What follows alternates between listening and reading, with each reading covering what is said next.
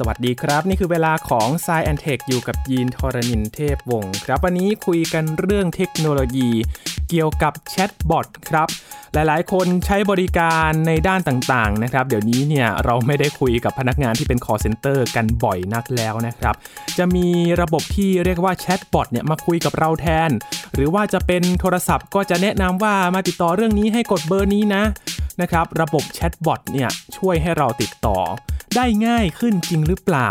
แล้วตอบโจทย์กับการที่เราจะไปใช้บริการต่างๆ ได้หรือไม่นะครับ มีที่มาอย่างไรกันวันนี้คุยกับพี่หลามจิกโกไอทีในสายแอนเทคตอนนี้ครับ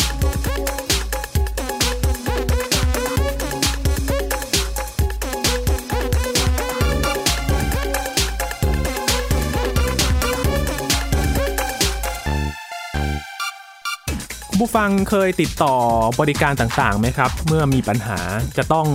โทรไปติดต่อ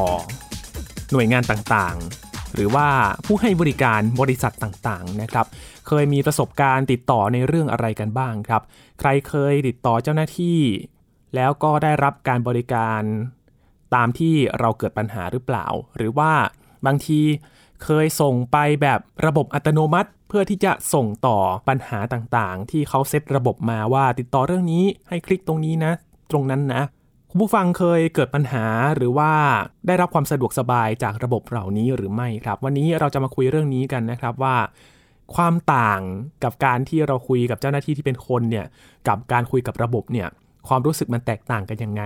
แล้วตอบโจทย์กับการให้บริการลูกค้าหรือไม่นะครับ วันนี้มาคุยกันกับพี่หลามจิกโกไอทีหรือว่าพี่หลามที่รักบุญปีชานะครับ สวัสดีครับพี่หลามครับ สวัสดีครับคุณยิงสวัสดีครับคุณผู้ฟังครับ อันนี้ไม่ใช่ระบบอัตโนมัติใช่ไหมครับพี่หลาม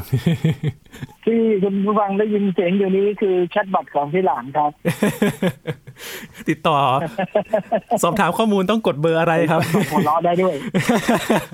เป็นแชทบอทที่ธรรมชาติมาก หัวเราะได้ด้วย วันนี้เรามาคุยเรื่องแชทบอทนะครับพี่หลาม จริง ๆ แชทบอทเนี่ยก็อยู่กับเรามาสักพักแล้วใช่ไหมครับพี่หลาม โอ้ถ้าเรานึกถึงแชทบอทตัวแรกๆก็น่าจะเป็นซิริเนาะอยู่ใน Apple ครับ อืม อยู่ใน iPhone ครับ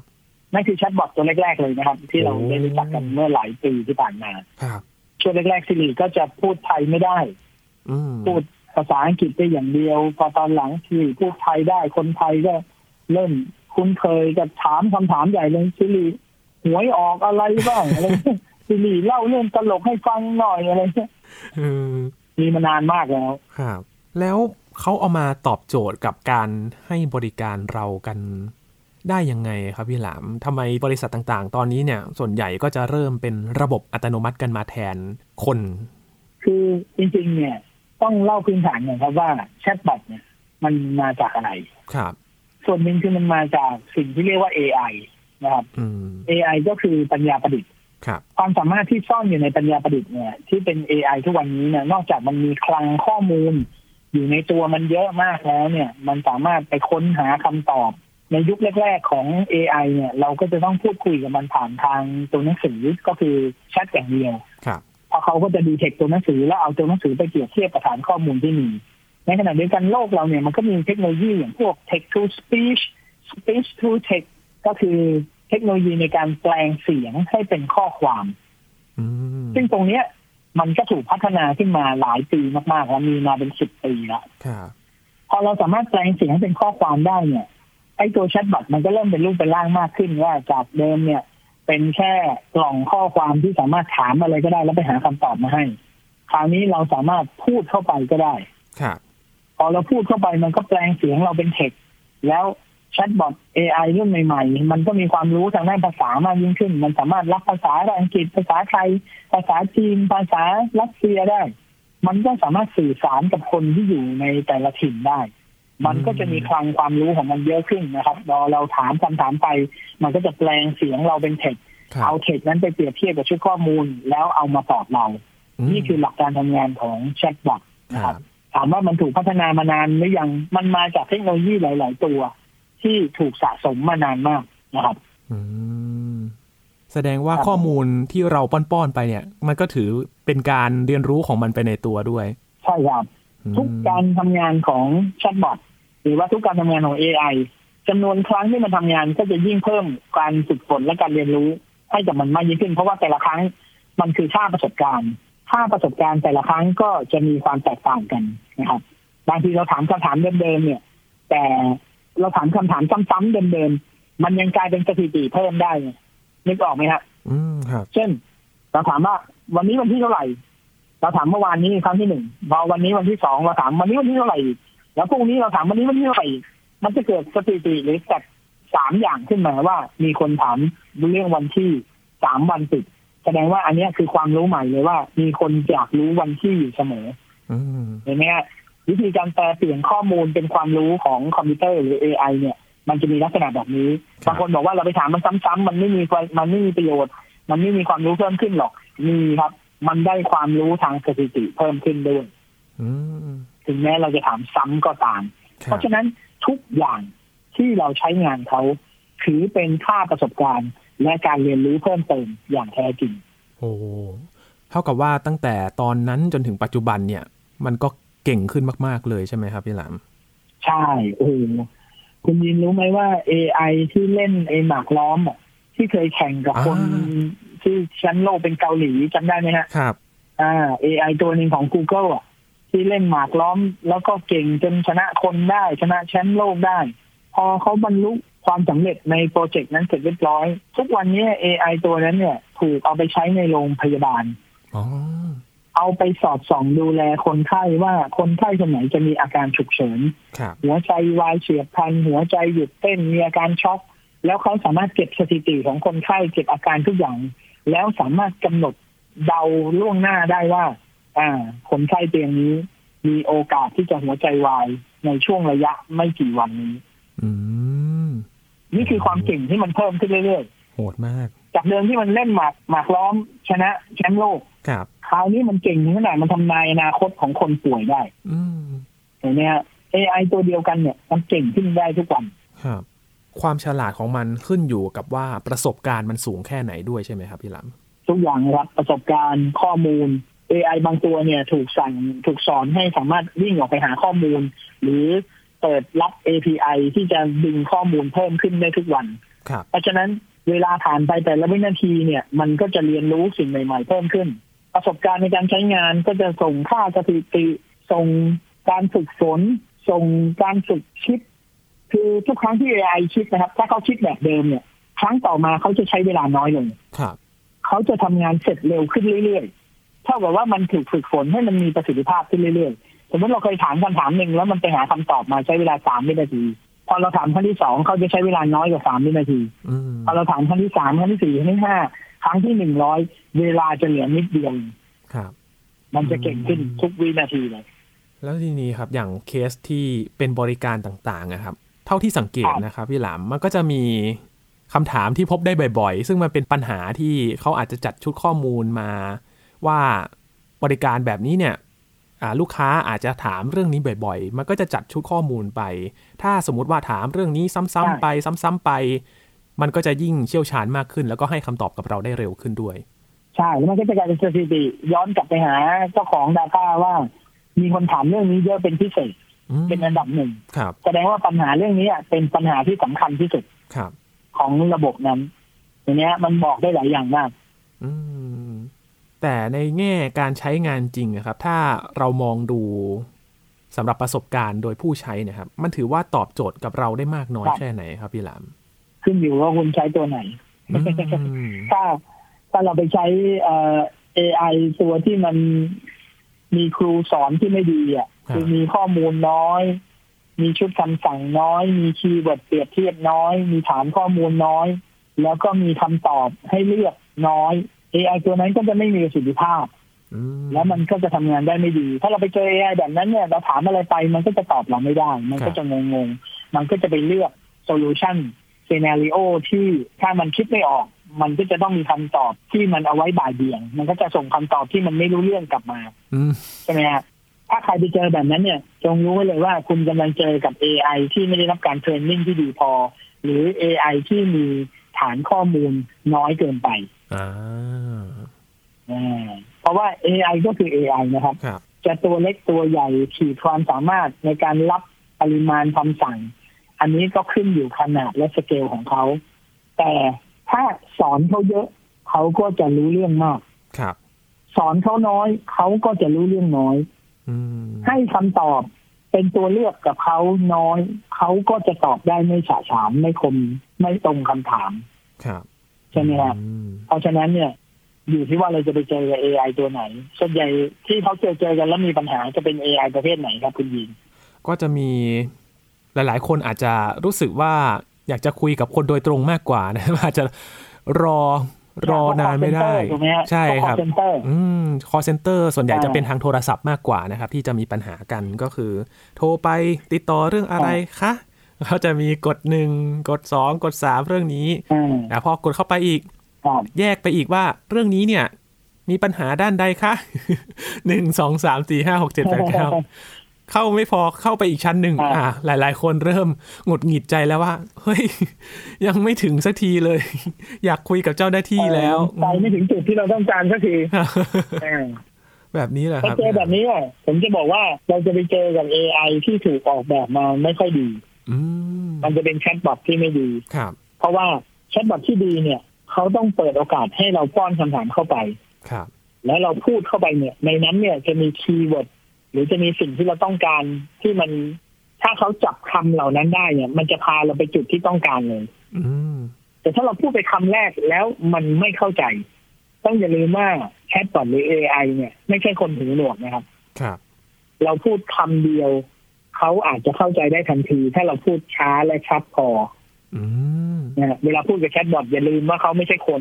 อย่าไปพูดแบบว่าอ่าติดต่อเรื่องอะไรครับเออติดต่อเขาเป็นโปรนะครับ ฟังไม่รู้เรื่องครับ ถ้าคุณพูดสำเนียงเหมือนคุณพูดอยู่กับบ้านแล้วคุณก็ตะมูตะมิอะไรของคุณเนี่ยแง้วๆอะไรของคุณเนี่ยรับรองไม่มีแชทบอทตัวไหนในโลกนี้รู้เรื่อง อ๋อ คุณต้องพูดให้มันชัดเจนชัดถ้อยชัดคำเพื่อให้เขาดึงคำของคุณไปใช้ได้ ครับ ขอเปลี่ยนคำต้องไม่ย่อด้วยนะ อยากจะแจ้งเปลี่ยนโปรโมชั่นโทรศัพท์มือถือครับอ่ะสมมตินะฮะอันนี่สมมติ พูดให้มันชัดชัดช้าช้าๆ ครับ ถ้าพูดชัดแล้วช้าแล้วแชทบอทยังฟังไม่เข้าใจแสดงว่าเราเจอแชทบอทตัวที่โง่เข้าไปแล้ว อืม อย่าไปพูดซ้ำเพราะว่าต่อให้เราพูดซ้ำมันก็ไม่เข้าใจอยู่ดี อืม ให้เปลี่ยนคำพูดใหม่ครับ ถ้า ครับ พูดแล้วถ้าพูดคำนั้นช้าและชัดแล้วแล้วยังไม่เข้าใจ ให้เปลี่ยนคำใหม่ ต้องการเปลี่ยนแพ็กเกจบริการ จากเดิมจากโปรโมชั่นเห็นไหม ครับ ต้องเปลี่ยนแพ็กเกจบริการ เราต้องเดาให้ถูกแล้วว่าไอ้คนเขียนคีย์เวิร์ดมันเขียนคำว่าแพ็กเกจหรือมันเขียนคำว่าโปรโมชั่น อืม หรือบริการรายเดือน ครับ มันเขียนคำไหนไว้ ซึ่งจริง ๆ หลักการที่ถูกคืออะไร เขาต้องเขียนทุกคำ อ่า เราพูดคำไหนไปมันต้องโดนถูกไหมคุณยืน ครับมันต้องเข้าหมวดหมู่ เราจะใช้ภาษาอะไรก็ได้เออมันต้องโดน มันต้องใช้คำสั้นคำยาวคำย่อคำสมาร์ทสนที่อะไรหรือสับวัยรุ่นอะไรก็ตามแต่ มันต้องโดนเลย ครับ แต่ถ้าเขาเขียนไม่รอบคอบพอมันจะไม่โดน อืม ทั้งผู้พู พ ด อเจอแบบนี้เนี่ย ผู้ฟังด้วย ใช่พอเจอแบบนี้เนี่ยเราต้องเรียนรู้ด้วยครับ ว่าจะไปหงุดหงิดพูดซ้ำๆพูดซ้ำเดิมแล้วก็บอกว่าทำไมอ่ะทำไมเอไอมันฟังไม่รู้เรื่องอ่ะ อ้าว เดี๋ยวคุณพูดคำเดิม มันก็กลายเป็นข้อมูลเดิม ม ถ้าข้อมูลนั้นหาคำตอบไม่ได้ คุณพูดสิบรอบมันก็ไม่ได้อยู่ดีไหม ครับเออ อ่าเพราะฉะนั้นก่อนที่เราจะหงุดหงิดแชทบอทเนี่ยเราต้องรู้ก่อนว่า เอ้ยโครงสร้างมันมาดีหรือไม่ดีแชทบอทตัวนี้เก่งหรือไม่เก่ง ครับ มีข้อมูลมากน้อยเพียงพอไหม คนทำแชทบอทก็เหมือนกัน คุณต้องคุณต้องหมันหมันใส่ความรู้เข้าไปเพิ่มให้มันเนาะ ครับ เช่น ถ้ามีการไม่ประสบความสำเร็จในการค้นหาข้อมูล หลาย ๆ ครั้งคุณต้องคุณต้องลงไปดูอะว่าไอ้เสียงที่มันอัดมาเขาพูดเรื่องอะไรอะ ครับ ทำไมเราไม่มีคำนี้แล้วต้องเติมเข้าไป ต้องเติมเข้าไปให้ระบบ ถ้าไม่เติมเนี่ย รอบหน้ามีคนพูดแบบนี้อีก มันก็จะเกิดปัญหาซ้ำๆซ้ำๆออกไปอีก อืม นี่สิ่งสำคัญที่สุดของแชทบอทคือ คนที่เทรนนิ่งเนี่ยนอกจากจะต้องเทรนให้ถูกระบบใส่คีย์เวิร์ดให้มากพอ ใส่ความรู้และใส่ทางออก ใส่ซีนารีโอ ใส่ตัวเลือกให้เขามากพอ คุณยังต้องแก้ไขอัปเดตข้อมูลให้มันอย่างสม่ำเสมอด้วย อืม ใช่ไหมฮะ ครั อบย่างนั้นเอาง่ายๆ ถ้าเป็นร้านค้าพ่อค้าแม่ค้าออนไลน์เนี่ยจริงๆเขาใช้แชทบอทก็เพราะอะไรเขาใช้แชทบอทเพื่อที่ว่าเขาไม่ได้อยู่เฝ้าร้านตอบคำถามลูกค้าอยู่ตลอดเวลา ครับ ถ้าเขาไม่มีเวลาเทรน ให้แชทบอทของเขามันเก่ง เขาแค่ต้องทำบางสิ่งบางอย่างให้ลูกค้ารู้ว่า สมมติมีลูกค้าถามมา สวัสดีครับ สั่งซื้อของหน่อยครับ คุณต้องให้แชทบอทมันบอกเวลาก่อนเลยนะ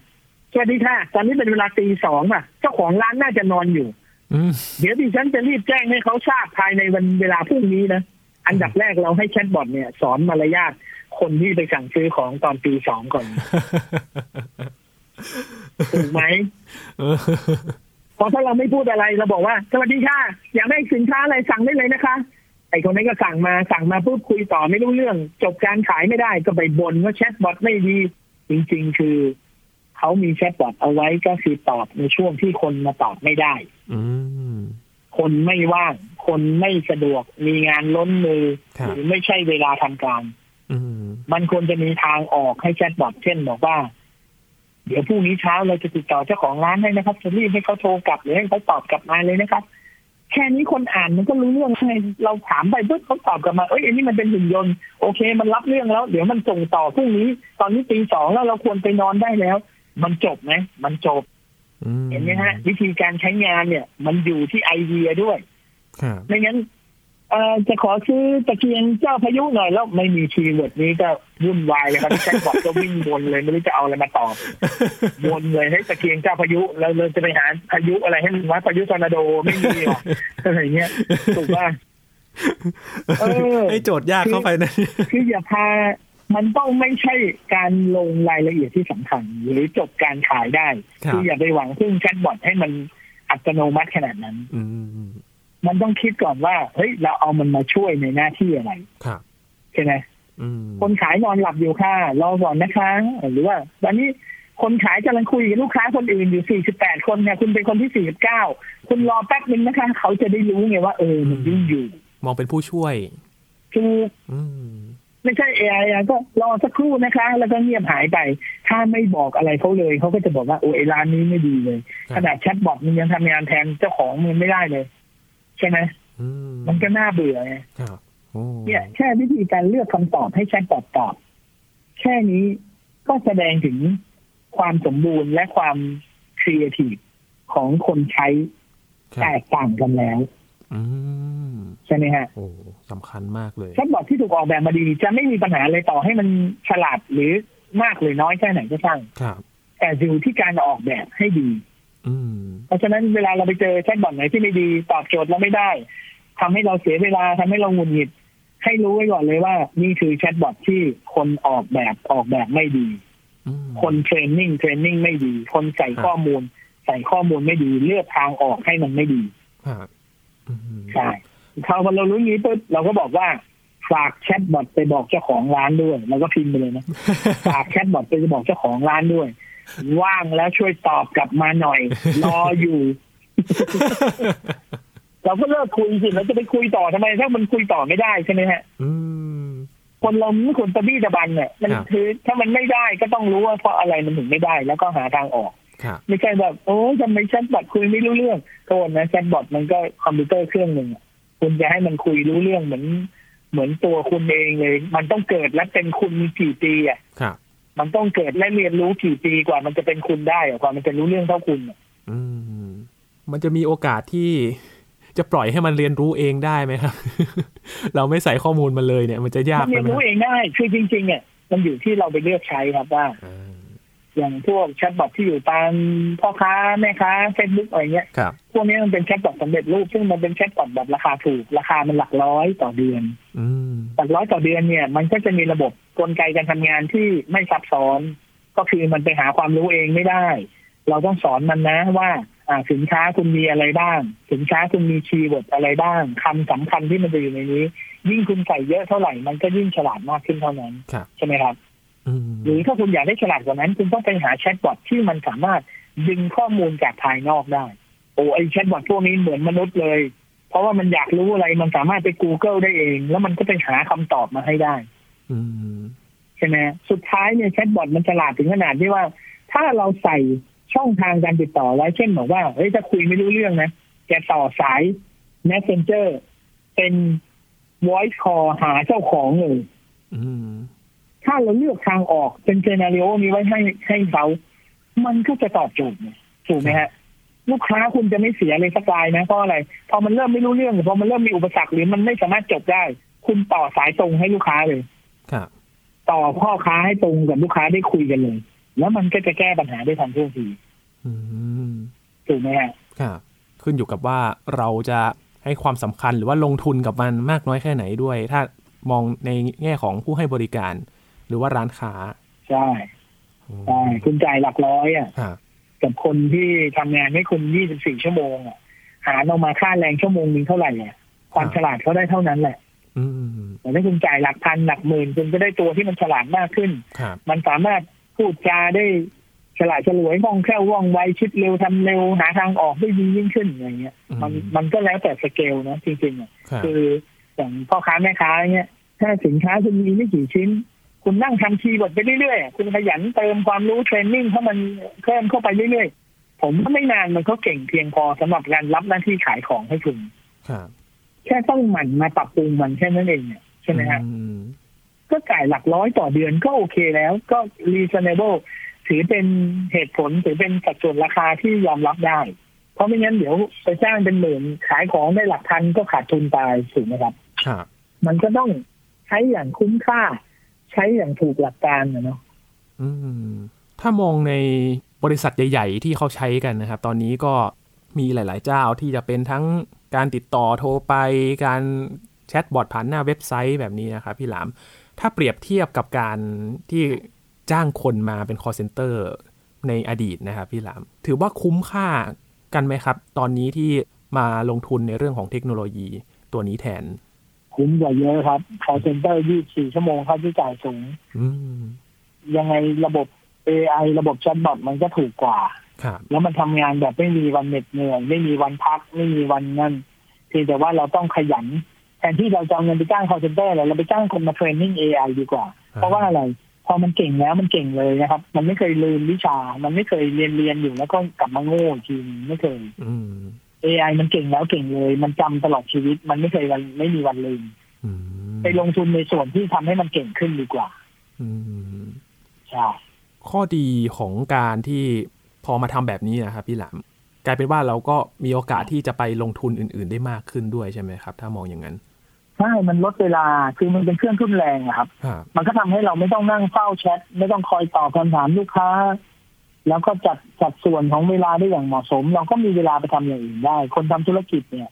ถ้ามีตัวช่วยเนี่ยมันก็ถือว่าเราทำงานได้มีศักยภาพเพิ่มขึ้น ครับ แต่ว่าทุกอย่างมันก็ต้องทำให้เหมาะสมทำให้มัน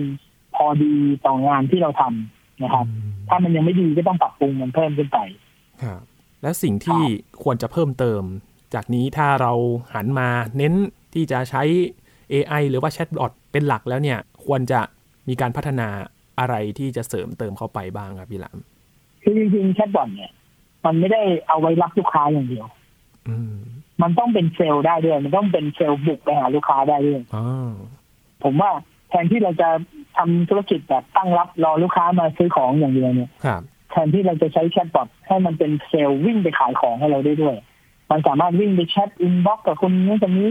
สวัสดีพี่ช่วงนี้ต้องใช้ เอ่อตะเกียงเจ้าพายุหรือเปล่าอะไรเงี้ยผมยังฝังใจกับตะเกียงเจ้าพายุ เราก็ไปเสนอขายได้เนี่ยคือแทนที่จะตั้งรับอย่างเดียวอะเราสามารถเสนอขายได้ด้วย ครับ มันก็จะทำให้การค้าขายของเรามันคืบหน้านะ มันมันเป็นแนวแบบแนวบุกอะ ครับ ผมว่ามันดีขึ้นนะ อีกหน่อยคงมีระบบนี้ออกมาครับ คือ คุณไม่มีแรงโปรโมท คุณไม่มีเวลาโปรโมทสินค้าคุณเองใช่ไหมเดี๋ยวให้เราช่วยโปรโมทให้โดยใช้แชทบอท ครับ โดยใช้ตัว AI อืม บางทีเราใช้ AI ทำคอนเทนต์ได้ด้วยนะ เราสามารถไป อืม ผูกให้มันไปดึงข้อมูลจากในเว็บเรา จากในช่อง YouTube เรา แล้วก็เอาคอนเทนต์เหล่านั้นมาแปะในเพจนะฮะ ให้มันโพสต์เพจให้โดยอัตโนมัติอะไรอย่างเงี้ย โอ้ เนี่ยเราใช้มันเป็นเครื่องทุ่นแรงได้เลย โหเหนือคาดมาก ๆ เลยครับพี่หลัง